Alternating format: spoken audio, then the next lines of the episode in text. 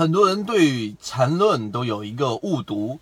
缠论有一个教你炒股一百零八节，那很多人听完之后呢，就在方向上完全跑偏了。所以今天三分钟，我们给各位去聊一聊关于缠论一百零八讲教你炒股系列的正确认识。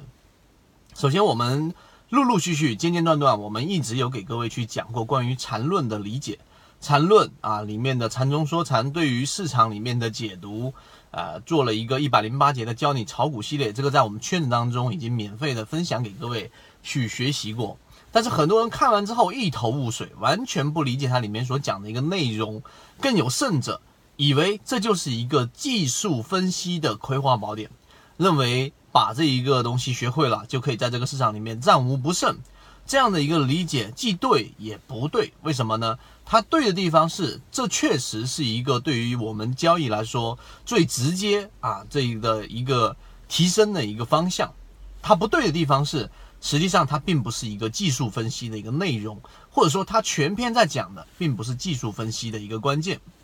这是第一个观点。第二个教你炒股一百零八节里面，我们有讲过，它对于市场里面主要的核心是什么？核心就是我们所说的一个中枢的背离，对于级别的理解，对于中枢背离或者说某一个线段里面的力度的理解，这个在我们以往的视频里面有去讲。当然后面我会把这一百零八节里面拆分出来，逐步的去把技术分析内容分析出来给各位去理解。那很多人听完之后就觉得对市场里面是有帮助的，为什么？就哪怕你只是用均线，只是用 MACD，只是用 KDJ，但凡你对于级别思维、对于中枢判断以及中枢当中的背离、级别当中线段的背离有一定的理解，其实它对于你的操作也一定是有帮助的。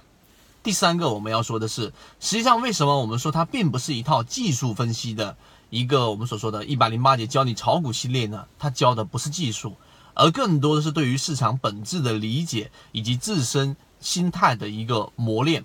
那我们举一些简单的例子，例如说里面有讲我们所说的这一种不会赚钱的交易者，实际上在市场当中就是废物点心，就是你本身很多人在里面不断的钻研，最后一直都不赚钱，还非常的充满了这一种。呃，我们说研究的快乐和我们说学习的快乐，但是就是不赚钱。那这其实就是告诉给我们，我们在圈子当中我们在讲的，如果你有听过我们前面几期视频，我们在讲的湛江高科百分之二三十是我们讲完之后才启动的。我们在讲的最近的这一个南方股份二五零，现在也有百分之十五左右的利润。那它是实战的操作，就是真正你用缠论也好，用我们讲的盈利模式也好，布局进去之后，它不是第二天涨的，也不是第。系统完整版专栏在圈子内讲，要系统学习授权入圈 MACD 七幺二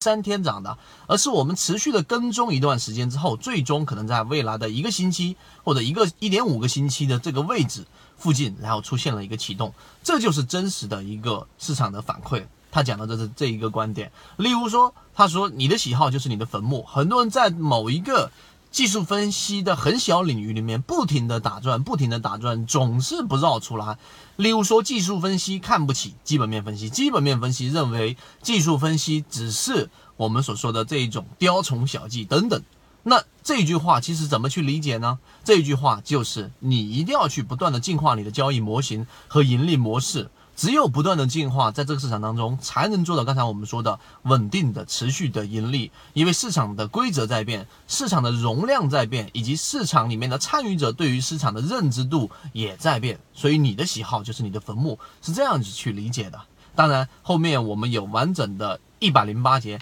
教你炒股系列的整个完整版视频，所以如果你自己听完我这三分钟，对于缠论、对于市场的本质有更大的、更向往的兴趣，想要去寻求一个正确的方向，可以找到我们圈子，我们会提供给各位去做一个进化。好，今天我们就讲那么多，各位再见。